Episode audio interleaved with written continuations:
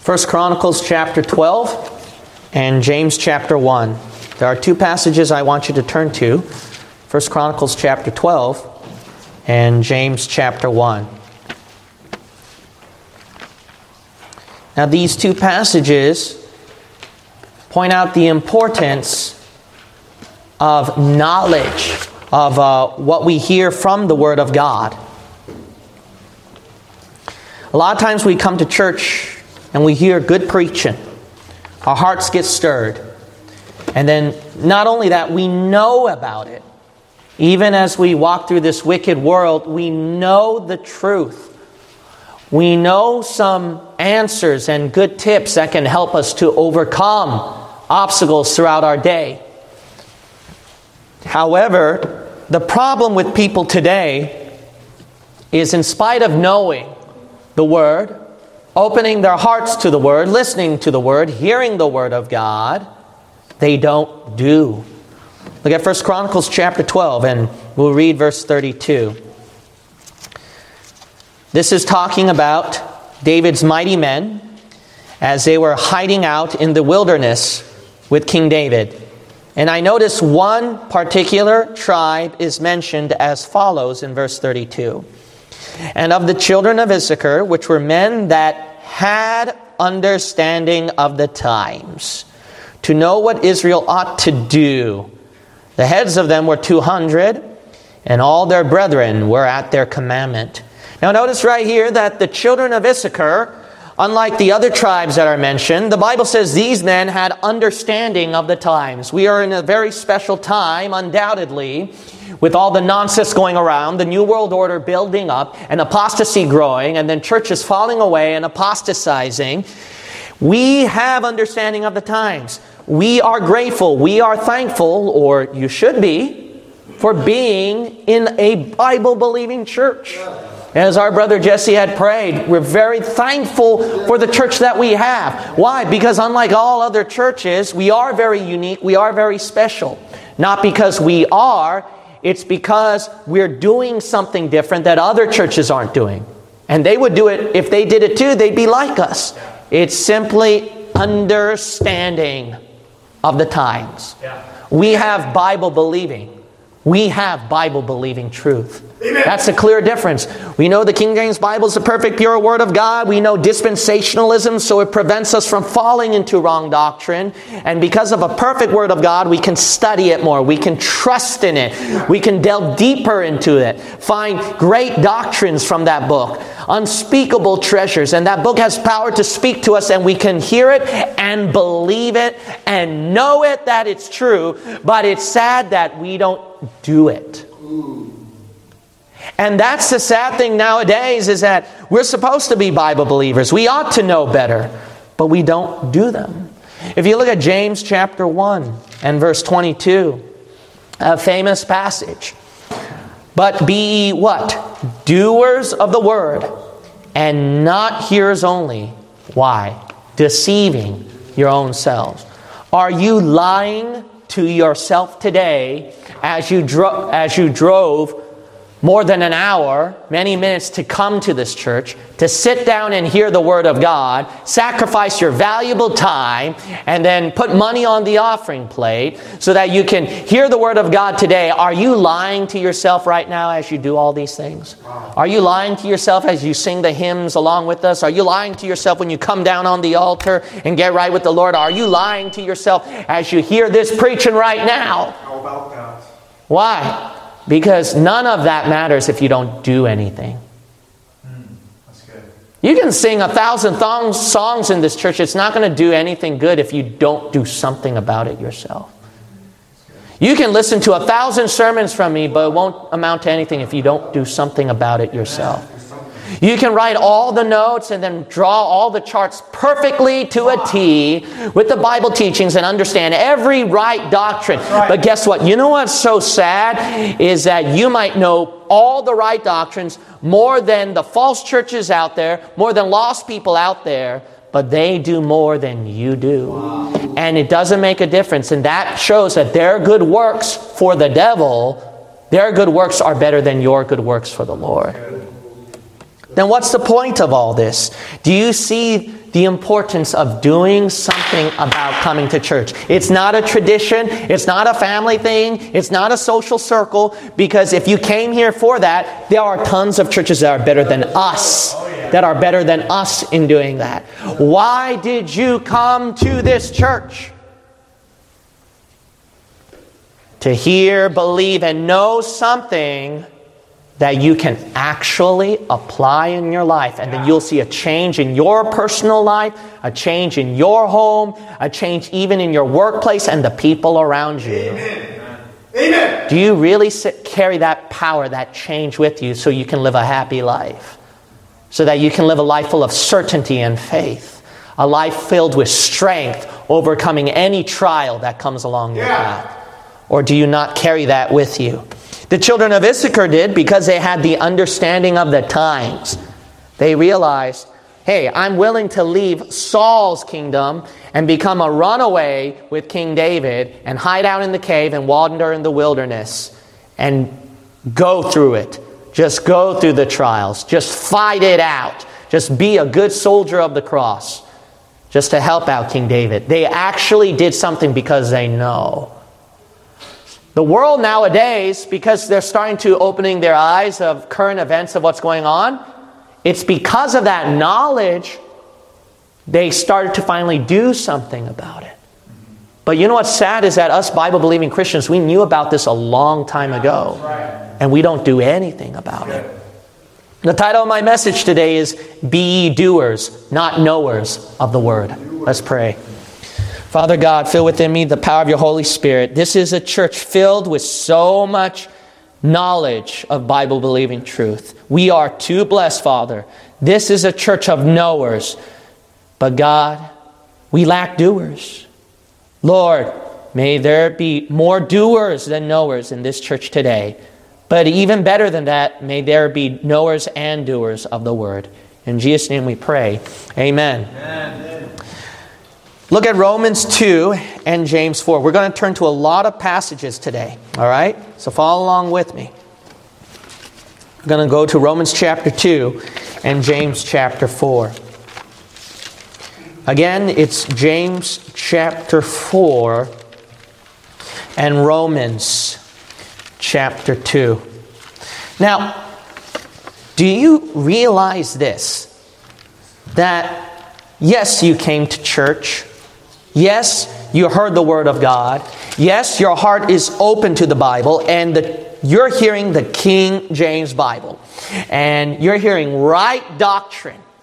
And your heart is soft, and you're even saying amen, and you're even coming on the altar to get right with the Lord, shed your tears on this altar, and you repent, and then you have a heart that's so receptive. You believe the word, you hear the word, you're open to the word. There's no stubborn heart in there, there's no sin or hindrance. You're just open to the word of God. You're just a fresh fish out of water. You're just ready to eat up the hook where Jesus Christ is reeling you in. You're just waiting to go inside his ship and be in there all the way. But guess what? When you go back to your seat after altar call and then you drive back home, you're still no different the next day on Monday compared to the last week of Monday. There is no difference. Yes, you heard a preaching of the Word of God that hit the very issue that you had, the exact sin problem that you had, that gave you the answer, the exact answer that you were looking for. Some of you have been praying about the sermon, praying to the Lord, and then the preaching was exactly what you prayed for, like right to a T, and you got it exactly at that amount. And guess what? Monday, you're no different from last week of Monday. What's the point? Yeah. I want you to come to church. And I know that the church is like a hospital for sick people, so sometimes we have to encourage the feeble minded, right? The babes in Christ, help them to grow more and, and, and let the Holy Spirit deal with them. They can do more things. I understand that. But guess what? You are wasting your time coming to this church if you think that, hey, I can come to church and that's it. No, when you come to church and then you do nothing about it in your life, you just wasted your time. You might as well go out into the world over there. For the babes in Christ, the feeble minded, The reason why we encourage you to come to church, we comfort you and help you is why? So that we can pray and hope the Lord can do some change in you and you can naturally grow in the Lord. So when you're naturally growing, what does that mean? You're doing something about it. Yeah. Amen. But if there's no doing, and God's a very patient God and He's gentle. He's been that way with me. And He will do it with you. And He expects us to do that for all of you as well. We will do that. And that's the point. But God don't waste His gentleness, His patience, and His prayers. Neither should you with this church. The patience, prayers, the gentleness, the love, and all that is so that is there going to be a change out of you? You know why? Then what's the point of coming? If you're going to always say, No, I'm not going to do anything about it. If that's your mindset, then you already made your decision. You're wasting your time. Go to the bar, go to the clubs, and live out in sin because you're no more different compared to that open heart coming to the altar, getting right with the Lord, but you still repeat the same thing. Wow. Look at Romans 2, verse 13. The Bible says right here, For not the hearers of the law are just before God. How about that? Did you hear did you read that? You're not just, you're not right with God just for, hey, I sat through pastor's sermon. Whoop de doo. Yeah, I points for me. Yeah, I did something. No, no, no. That's not when you're right with God. It's not when you hear the preaching. You, you come to church and hear the preaching. It's not the hearers of the law just before God, but the what? Doers of the law shall be justified. I can tell you tons of Bible believing Christians out there who don't have a Bible believing church to go to, who don't have technology like you do so that they can hear Bible believing teaching and preaching, and they're doing more for the Lord in persecuted communist countries than you are. That's good preaching. You got everything here. You got a Bible believers, Bible believing preachers. You got a blowout, a montage of that. You got a hymn and uh, extra hymn with new songs that you never learned about before. You got people who love you, who pray for you, and who are patient with you. You got a pastor who tries to preach conviction to change you and a teaching that you'll never go hungry. And yet, what are you going to do about it? You're not right with God. No, you're not right with God if you just take all this in and then you go back home and you do nothing about it. You wasted your time coming to church today. James chapter 4, verse 17 says, Therefore, to him that knoweth to do good, right? I know dispensationalism. I know how to get saved. I know right doctrine. I know what I should be doing to uh, have a better life for myself. And doeth it not, to him it is what? Sin. Sin. Good job that you know dispensationalism. What are you going to do about it? Good job you know right doctrine. What are you going to do about it? Good job that you've heard some gleanings from the Word of God that helped you. Now, what are you going to do about it? Let it sink and swim in your in your mind and in your heart and it just feels fluffy and just feels good and yes that's good yes that's good it's an invisible nothing that's swimming in here and then just disappears and poof does nothing for you you got to do something about it Amen. Amen. if there's something that's good for you, you got to use it. You got to do something about it. Not just let it swim and give you fluffy feelings, and then you come to the pastor and say, Man, that was great C- preaching, Pastor, with that conviction, conviction swimming in your heart. And oh, that feels good. That's wonderful. And yeah, I needed that. And then it just disappears at Monday. Yeah. What good is that then? All I did was make you feel good today. Yeah. You know what you came to church for? To feel good. That's all you came to church for. How about that? You wasted your time today. You know, what's the difference with the person who went on the altar and then commits the same sin at Monday that any lost person is doing? Hmm. What's the difference? He's a Bible believer. Yeah, because he knows more truth than the other person. But he's still doing the same action as a lost person. What makes them different? That's sad. The person who knows more is the more guilty one. Wow. Why? To, much to whom much is given, much is required. What? There's got to be doing out of it. If there's a person who doesn't know a hurricane is coming and stays in the city and then drowns out, that person is no that person is less accountable. That don't that person don't receive the blame compared to this person who knows a hurricane is coming and yet still insists to stay in the city. Who's the greater idiot? The guy who knew and yet didn't evacuate. Who's the greater idiot today? Not that atheist who cussed out Jesus' name bitter and angry at God and don't believe it. The greater idiot is the Bible believer who knows God is real, who knows arguments against atheism, who knows dispensationalism and right doctrine, and yet acts like just the same sin as that atheist. Wow. That's the greater idiot. That's good. Amen. Look at 1 Kings chapter 2. 1 Kings 2. So you have to understand this. My first point is the motivated action. Motivated action. The reason why you're not acting out what you hear and know from the Word of God is because you don't realize it's sin. You don't realize that when you fail to act it out and do something for the Lord, that it is sin. Do you understand that? Didn't you realize that? You know what's sad? 90% of the people who came to church today, which is going to be sad, 90% of you who came to church today will sin against God as soon as church is over. What do I mean by that? The very act of you coming to church and hearing the Word of God and doing nothing about it, do you realize what you did was sin? Do you realize that as you are driving to heading toward church today that you are about to commit sin?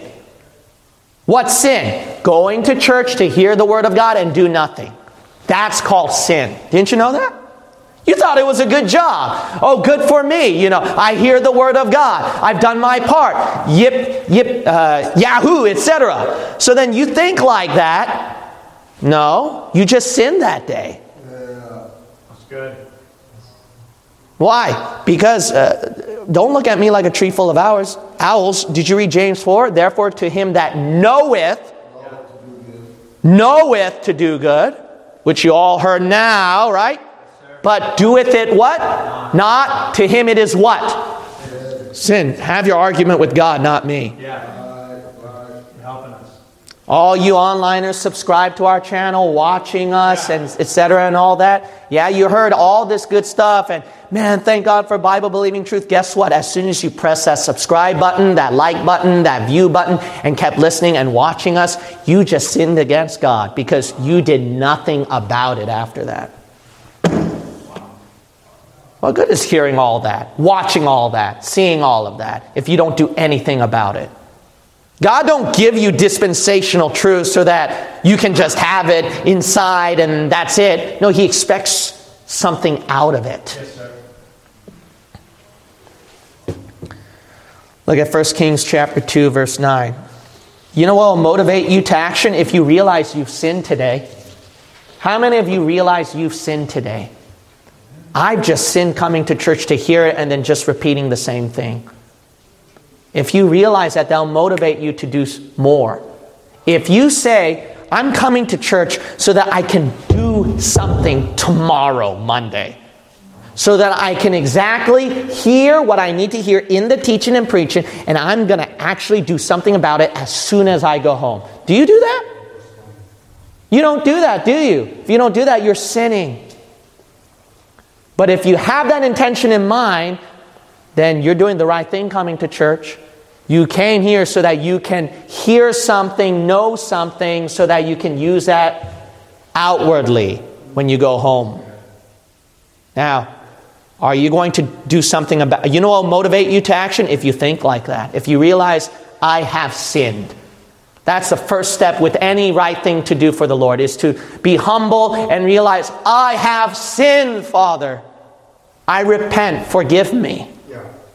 Amen. Amen. If you realize what you've done is sin, it will motivate you finally to do something about it. Amen. But some of you have lived in ignorance and didn't realize you sinned today. 1 1 Kings chapter 2 and verse 9. Now therefore hold him not guiltless, for thou art a wise man, and knowest what thou oughtest to do unto him. So notice that David gives instructions to his son Solomon that he knows, Solomon and his sons know what he should do to punish a certain soldier. And Solomon, he did it. He was the wisest man who ever lived, and he did it. He chose the right punishment to punish a soldier that caused problems and burdens throughout King David's life. But what made Solomon do it when he knew about it? So notice right here, verse 9. Solomon knew what to do, and he did it, right? Well, what would make him do it then? What would make him do it? You guys know, but you don't do anything about it, right? What's the difference with us and Solomon? Because it says, Knowest what thou what? Oughtest to do. Because Solomon knew this is not an option.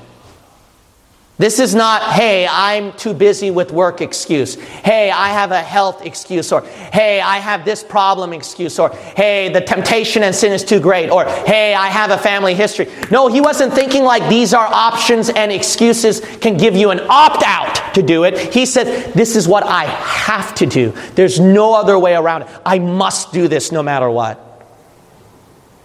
You know what you would do? I'll tell you how you can act out if you really take this sermon as, this is something I must do. Then you'll act it out. But no, you don't. You just came here so that you can feel something fuzzy or something convict you. And, oh, yeah, stab me in the heart, Pastor, with the preaching, you know. Oh, yeah, that feels good, you know. And then you go back home. What, are, what kind of weird feeling is that? What are you, man? You want to get stabbed in the heart all the time and that's why you come to church? What a weirdo you are. Amen. You want to be stabbed in the heart. Why? To break that stubbornness that's holding you back from doing something for the Lord. Triple amen.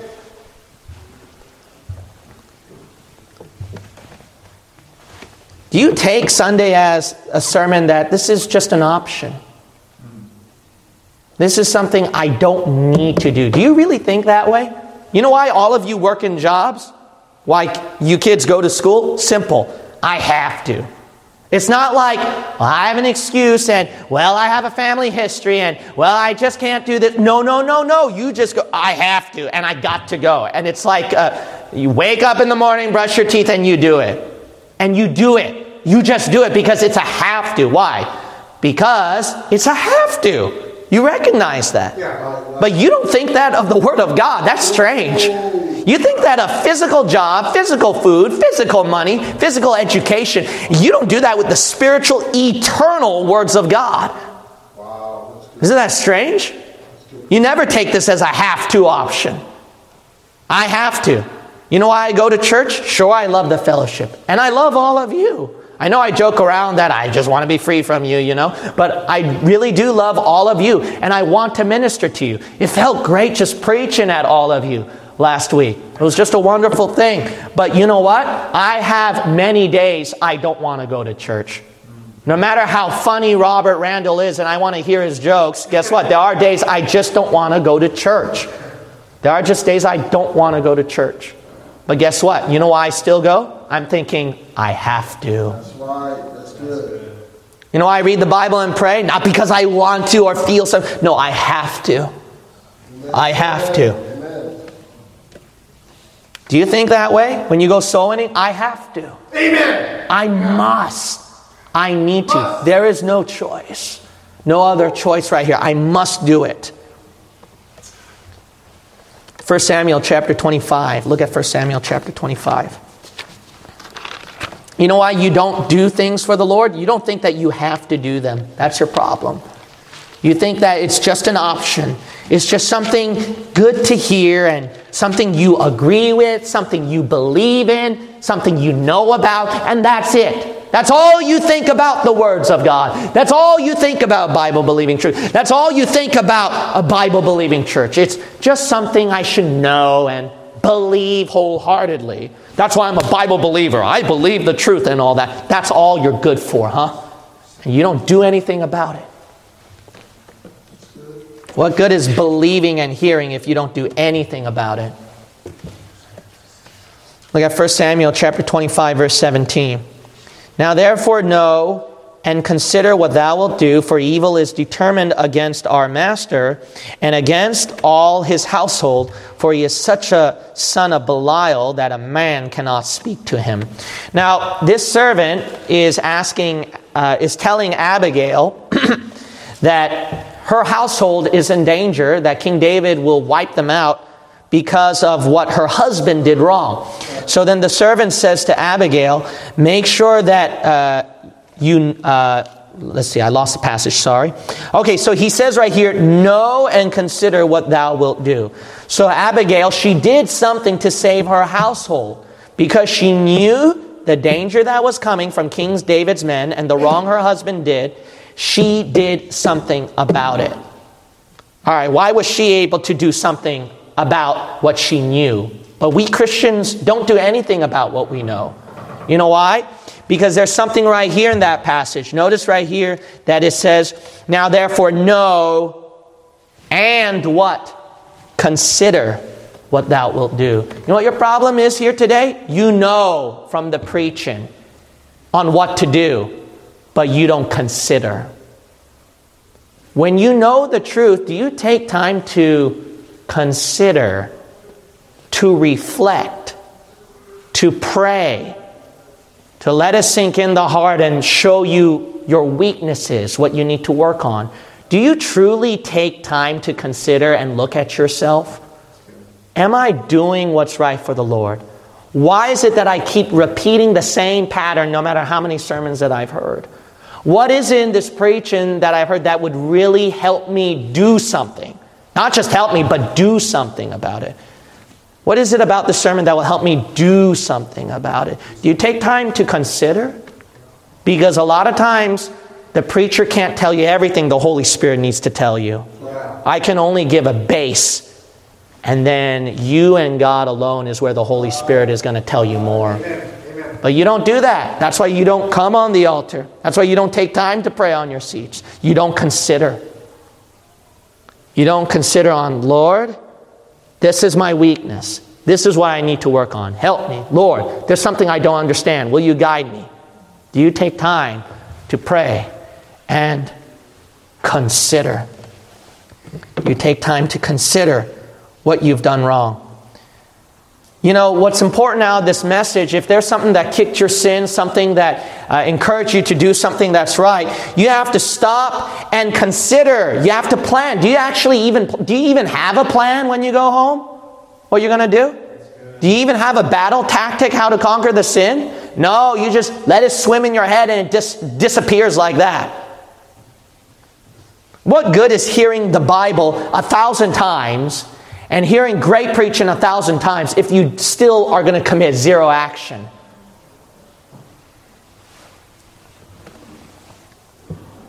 Look at Ezekiel chapter 36. Ezekiel chapter 36. We're going to look at Ezekiel 36 and then we'll read verse 36. Ezekiel chapter 36 and then we'll read verse 36. What would motivate you to do action? Well, you have to recognize you've sinned. That's the most important step, right? I reckon I've done wrong, all right? If you recognize that and you recognize what you're doing is sin, then you'll start to do something about it. If you realize what you're doing wrong. The second thing is you realize it's something you have to do. It's not an option. It's not like, well, because of this reason, that reason, that. No, no, no. It's like, I, I must do it. I have to. A third thing is if you take time to consider, like seriously ponder, pray, plan out something, you know, reflect, talk to the Lord. Like, don't have peace about it, fast and pray to the Lord until you have something with the Lord. Like, you consider it so that you can have a guarantee that you will do it after that. When you know something from the Word of God, you got to consider to a point that you know it's a guarantee you're going to do it. Do you go that far? And then another thing is if you commit your word to it, then you'll do it. Look, Ezekiel 36 36, even the great Almighty does. Then the heathen that are left round about you shall know that I, the Lord, build the ruined places and plant that that was desolate. I, the Lord, have what? Spoken it. So when he speaks something, God's going to say, I'm not going to do it, right? And I what? Will do it. You know why? Because God is not a liar. When God puts something in His Word, in His book, He has to keep it no matter what. You know that? That's why God didn't blow up the world yet, the Bay Area yet. You know why? He commit His oath in His Word already that the Lord is not willing that any should perish, but that all should come to repentance. Amen. He put His Word to it, so He's going to keep it. That's why He's going to do it. You know, you never had that in your mind. You, you, you know, when's the last time when you woke up in the morning that you said, I'm going to read the Bible and pray? When did you ever said that out loud before? Did you ever do that before? No, you just went by the feelings of the flesh, kept the mouth closed, and you didn't do anything about it. You just say, when it comes, when it comes, then I'll do it. If it don't come, then don't come, and I don't do it. No, why don't you have the guts and the courage to say, even when the flesh says, ah, Bible reading and prayer is going to be skipped and it's so hard. No, no, have the guts to get up in the morning and say, I'm going to read my Bible and pray, Lord. What if I break? Uh, what if I break it? Then you break it, you repent, and then do it again. You're not doing like a foolish vow or something, but it'd be more helpful if you put your word to it. Yes. Isn't there something that you made a promise to somebody before, and then later on in life you regretted? Oh, I don't want to do it, but I have to because I already put my word to it. What makes you do things, even if you don't want to do it, is when you put your word to it. You know, motivate you to do action? You just say, I love you, Jesus, so I'm going to prove my love for you today by trying to win that soul to Jesus Christ. Amen. Lord God, Amen. Lord God, I hate this sin so much, and I'm going to prove it to you by not doing that sin today. Amen. Lord, I'm going to I'm to read first thing in the morning.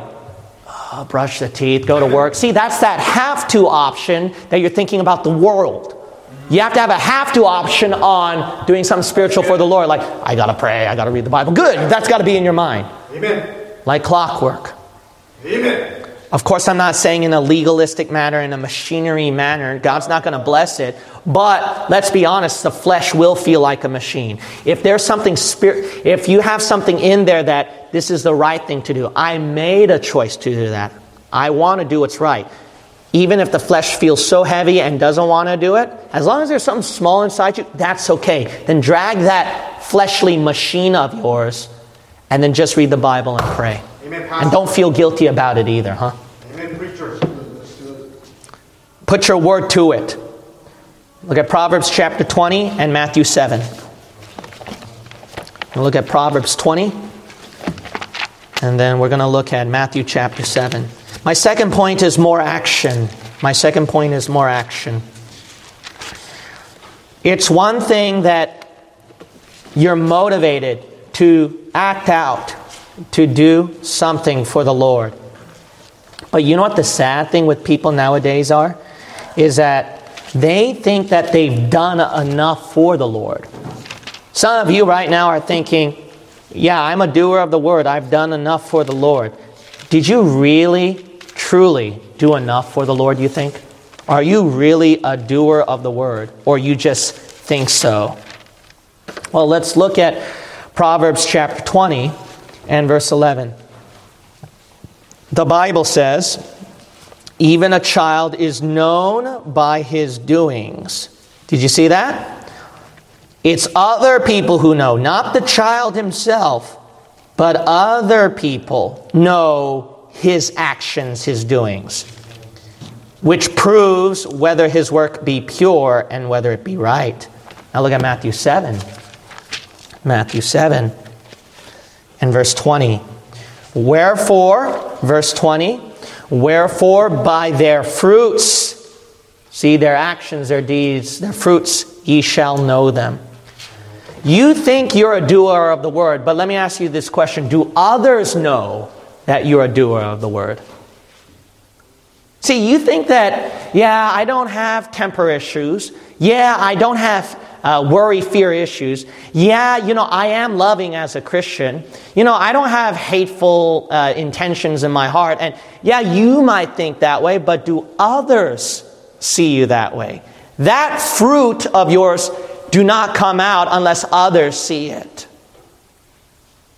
How about that, huh? How about that? Amen. People know if you prayed enough. People will know that you're a very spiritual person. People will know that you've been winning souls, and you don't even have to parade it or say it. People just know. Praise the Lord. You know why? Because if you actually did it, that fruit will have to reveal and show itself. People know. Praise the Lord. People know. But if people don't know that about you, then are you truly a Christian who's avoiding sin? Are you truly a patient Christian? Are you truly a loving Christian? Are you truly a non compromising, stand your ground Christian? Are you truly an anti worldly, anti sin Christian? Do people know that about you? Or they see you no different from them? You know if you're a doer if other people know. I'm not talking about you. I'm not talking about what you think. Oh, yeah, I did enough for the Lord. No, no, no, not you. Do others know? If you if others don't know, then you need to have more action, more doing out of your life. There's something that you're probably backsliding on. Look at Philemon 21. Philemon 21. Do they know that our church, a Bible believing church, that they actually do take soul winning seriously? That they actually love people and pray for them? That this is a church that's non compromising? Do they really know that about this church truly? If others have been saying that about us and know that about us, great. You know why? Because we did it. But if they can't say that about, the, uh, about this church, then there's something we're sliding, aren't we? But let's not cover those. What about areas of sin, right? Your weaknesses, faithfulness, forgetfulness, neglect, consistency, strength, no whining, no complaining. Can they truly say that about this church? Can they say that about you? You? then you need to have more action out of your life. You're not doing what you think to be enough. Look at Philemon 21. The Bible says, Having confidence in thy obedience, I wrote unto thee, knowing, look at this, this is great, this is a testimony. Knowing that thou wilt also do what? More than I say. You know what would be a blessing is that, you know, the Lord tells us read the Bible, pray, go to church, win souls, stay away from sin. It's that simple, right? Yeah. By doing those things, we naturally grow and find more specific sacrifices and callings that the Lord will guide us to. Amen. So it's a simple statement that the Lord gives, but why is it that the Lord would say something and we do it? Why can't we do more than that? Because He did more for us. Right. I mean, Jesus Christ, He saved our souls from hell. That should be more than enough. Yeah. But you know, He gave you and I eternal security, Yeah. Sanctification, justification, redemption, Amen. a home in heaven, and everything. Thank you, Lord. He gave more for us. Why can't we give more for Him?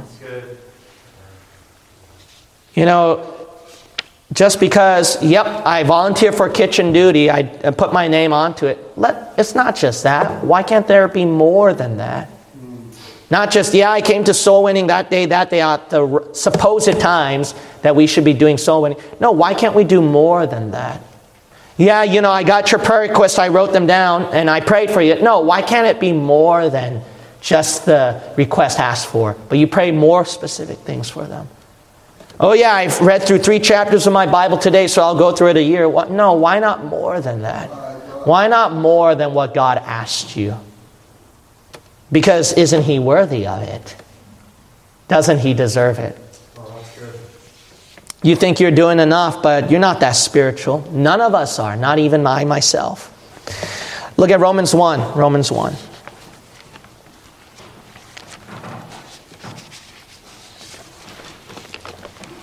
I want you to go to Romans 1, and then the second place to go to Mark 12.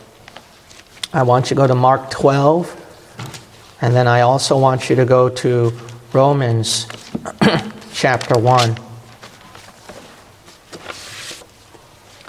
My third point is motionless action. Motionless action. We're supposed to act out, do things for the Lord but it does no bit of good if it has no motion, if there's no actual action out of it, no movement out of it.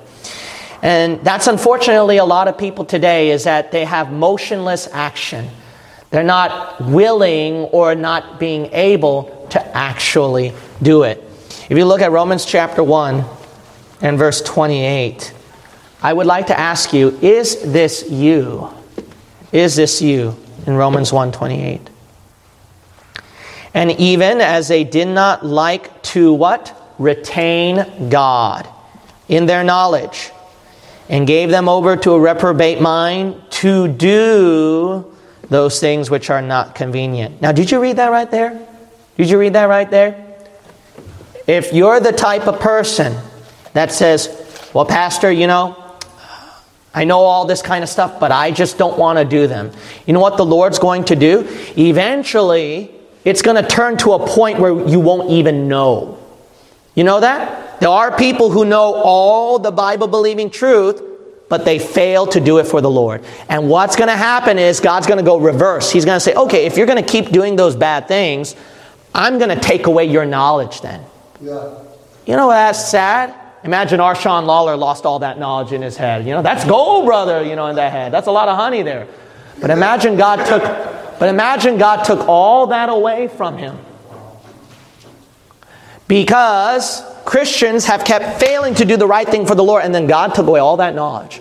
That stuff, I've seen it. Don't tell me it don't happen. I've seen it. I've seen it with Bible believers. They know the consequence of sin. They know dispensationalism. They know the, all the arguments of proof there is a God. They know all of that. But because they failed to do something about it, God took away their knowledge. And then the next time you saw them, you were shocked. They're like, why is there a God? Why is there suffering? Why, why do you preach that way? Why do you teach that way? And you're like, what happened to you? I'll tell you what happened. Because you kept doing the wrong things. And God took away your knowledge. Yeah, that happens. Yes. Amen. You don't want to be that person. If you're that type of person that, well, I ain't going to do anything about it, then guess what? Then God will give you what you want. If you insist in doing the wrong things, God will make you know the wrong things. And He'll take away all that truth, that gold mine, the gem, the wonderful knowledge that Christians in persecuted countries don't have that, but you have. I mean, we got uh, Bible believers before us, especially when Peter Ruckman combined Lark and Scofield and everybody all together. Man, what a wealth of knowledge, but gone. Gone. Why? Because you're not going to do anything about it. And God says, okay, if you insist on doing the sin, I'll make you know sin more than the Bible believing truth. Give me back the truth that I gave to you. That truth that costed people's lives. Brother Sean knows how long it took for him to find the truth. Imagine all that a waste. God help us. Amen, brother. All that pain you sacrificed to get that knowledge and you finally got it and you're here today and then it's gone just like that. God takes it away from you. Wow. That's true. Is that what you want in your life? No. Is that what you want in your life? You need to, you know what that verse says in Romans chapter 1?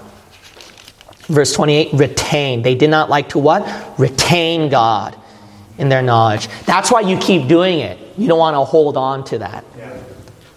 You try sinning when you know it's wrong to do the sin.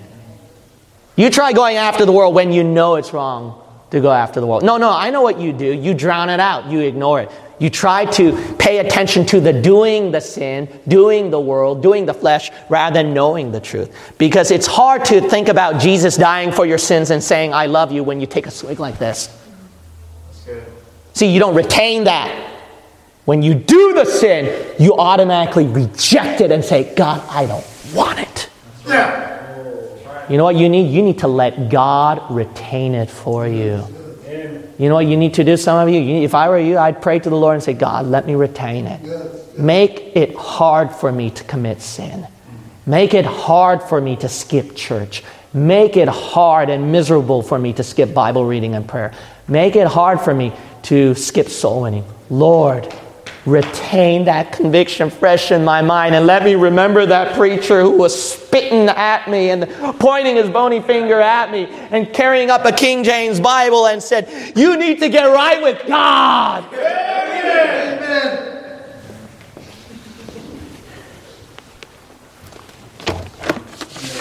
Amen. Amen. Look at Mark 12 and verse 24. Mark 12 and verse 24. The Bible says, And Jesus answering said unto them, Do ye not therefore err, because ye know not the scriptures, neither the power of God? You know why these people do errors, do wrong things? They don't know the Bible, they don't know the power of God. It's very simple why you have no action out of your life. You don't truly understand the power of God or the value of that book. You just come because it is. People who, who, who searched for truth very hard, they know the value of this book. They know the value of the power of God. That singing in the blowout, you know, it's weirded out at the beginning, but then you understand, wow, the true power and the value behind it. Yeah, church attendance, you know, we fellowship together, it's just a meal. Yeah, whatever. No, no, no, no. People who've been searching for that know the value of it. People who've been by themselves as a Bible believer, who starve and hunger for fellowship, finally found it. They know the value of it. When you taste, I've seen it happen where people who attend a revival meeting, summer camp, blowout, and etc., once they tasted it, they've done something about Yeah, it. Yeah, that's true. You know why you don't do anything about it? You don't taste it. Greater, greater yet, you deliberately miss out the opportunity to taste it. Do you know what I mean? Jelly bean? That's what Dr. Utman would say. But see, until you until you taste it, there's something you can do something about it, right? When you taste that street preaching with a fellow comrade next to you who's preaching, and then you get amped up, you can't help but do the street preaching. Why? You've tasted the power of God. The value of brethren, the value of bonds, the value of loving each other, praying for each other, and the value of that precious book against a God-forsaken, God-forsaken, wicked, hell-bound world. You understand the value of that scripture and the power of God. Amen. You know why it's hard for me to get back into the world and into the flesh and all that kind of stuff? It's hard to give up the ministry, even though there are the dark sides of me that want to forsake it. You know why it's hard to do that? I've tasted too much of that power of God. I know what it's like, even on a bad day, when I come on this pulpit and preach. I've tasted too much of that power. I'm so much drunk on power that I can't drop that bottle called the Holy Spirit. Amen, Pastor. But it's easy for you to sin because you, you don't taste it. You deliberately don't want to taste it because you're afraid, aren't you? You're afraid of that power. That will convict you. That will change you. That will transform you. You're deliberately dropping it. That's why there's no action out of your life. Let's close it with John 13. John 13 and John 10. John chapter 13, and then we'll close it with John 10. Uh, for time's sake, I'm just going to read it, all right, because we don't have time. But John chapter 13, verse 7, it says this Jesus answered and said unto him, What I do thou knowest not now, but thou shalt know hereafter. Uh, there are those of you who will not know and nor understand what I'm preaching about. I don't get it. That's okay. You know, you may not know it like how I know it, or I know a lot of people here right now are knowing it. We know this truth, the truth behind this sermon, and that what we need to do, and the power of God, and we know the taste, but you don't. That's okay. You may not know it, but guess what? You will know later. You will know later. One day, God will show it to you, and it'll become as plain as day. And then the sad thing is, you're going to go, Why did I know it a long time ago? I guarantee you this. You say, I'll never know it. No, I promise you this, you will know it. One way or the other, God will make you know. God will make you know the truth, make you know the power of God, make you know conviction, make you know the truth, make you know that, hey, what the preacher said is true. I need to do something about it.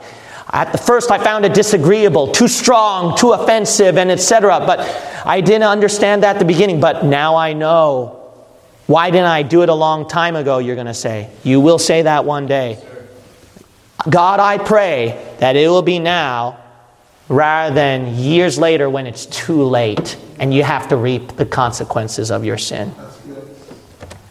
John chapter 10 and verse 38 says, But if I do, though ye believe not me, believe the works, that ye may know and believe that the Father is in me and I in him. If you still have a hard time knowing, I know it could be difficult. But there's one thing that I ask you to know. Can you at least acknowledge, recognize, and know the fruits of how God blessed our church? You've been here, you witnessed it.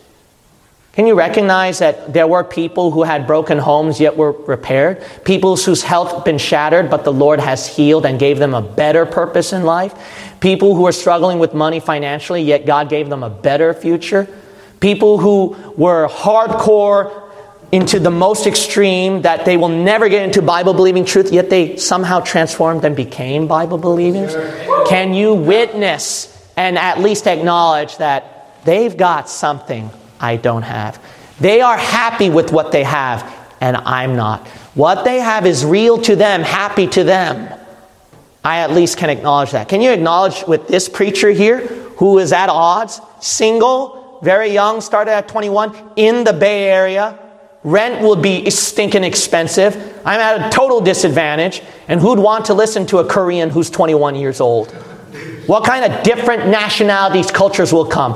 What kind of people will come who are older than me? People who have families and who are married, and I'm not. Who's going to listen to this kid? And where I had, how am I going to make a living? How am I going to survive? You've seen me now. Yeah. All I can tell you is this is a miracle. The place that I'm at is a miracle. This one that I have is a miracle. And you right here today is a miracle, is a proof of a miracle to me. Amen. And then the online ministry, how we've won, thousands of souls saved.